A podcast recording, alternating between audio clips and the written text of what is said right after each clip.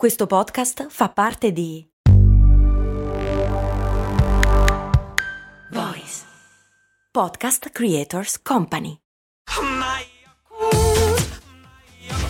Se a volte ti senti così, ti serve la formula dell'equilibrio. Yakult Balance, 20 miliardi di probiotici LCS più la vitamina D per ossa e muscoli. Eric mi chiede: Avete notato che di solito gli alieni si portano via le mucche? Perché si portano via le mucche gli alieni?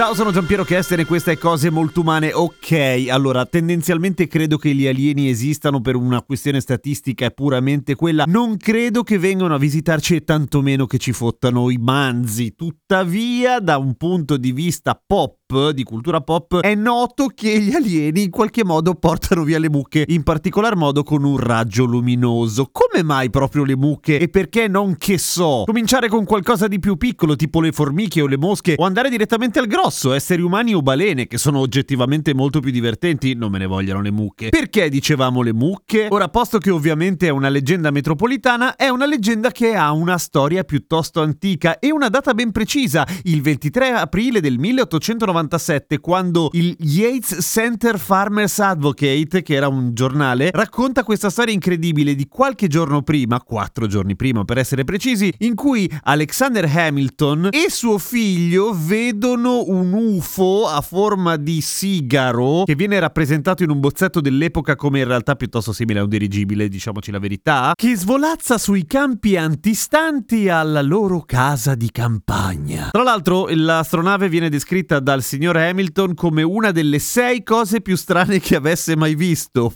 Chissà le altre cinque. Comunque, minchia. Quando a un certo punto sentono muggire in lontananza un piccolo vitello che era intrappolato nella palizzata e che aveva una corda intorno al collo, perché ovviamente anche la fantasia risente dei tempi e ai tempi non si immaginava un raggio traente, ma una banale corda effettivamente per rubare. O forse gli alieni a fine del 1800 avevano ancora le corde e non avevano ancora inventato il raggio traente. Chi lo sa comunque. Fatto sta che non riescono a liberarlo e che trovano il giorno dopo l'animale spiaccicato nel pascolo del vicino. Ovviamente prima di scrivere la storia il giornale cerca di fare chiarezza sulla reputazione del signor Hamilton e tutti quelli del paese confermano che il signor Hamilton non ha mai detto cazzate in vita sua, che comunque è un'affermazione abbastanza azzardata per chiunque se ci fate caso. 80 anni dopo però viene scoperta la triste verità, il buon Hamilton faceva parte di un club locale di bugiardi che facevano a gara di cazzate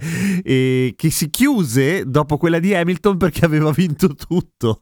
Era troppo bravo, capito? Ma vabbè, torniamo avanti. Eh? Sì, perché si torna avanti nel 60, 1960, in cui questa storia viene riscoperta, viene rilanciata dai media o, e soprattutto dai libri di ufologia, che si chiama così anche se boh, e curiosamente proprio in quel periodo iniziano a risuccedere casi molto simili a quello del signor Hamilton del Kansas. Solo che negli anni 70 gli UFO, o meglio gli alieni che pilotano gli UFO o che risiedono negli UFO, magari gli UFO UFO si pilotano da soli, chi lo sa. Ecco, negli anni 70 sono molto più cruenti e più stronzi oggettivamente, nel senso che non solamente rubano le mucche, ma le mutilano inutilmente. Come facciamo noi umani? È touché, amico mio. Solo che loro poi le ributtano nei prati. Forse sono avvertimenti? D'altra parte comunque siamo nel pieno degli anni di piombo, anche se in America e in Inghilterra. Mike Duran, che abita nel Colorado, ha una doppia sfiga. Nel 95 e nel 2009 arrivano gli alieni e gli rubano le mucche, mentre Derek Bridges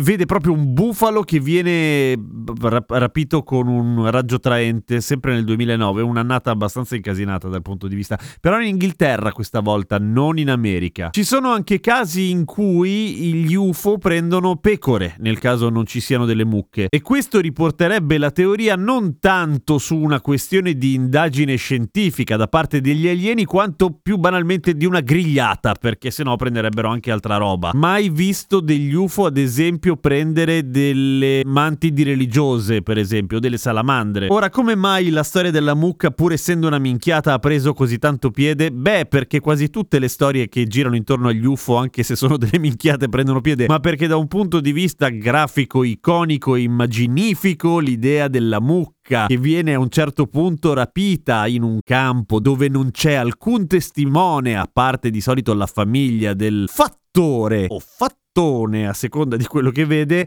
ecco, è estremamente suggestiva e tutto data una gara di minchiate del 1897. Che storia pazzesca! A domani con cose molto umane!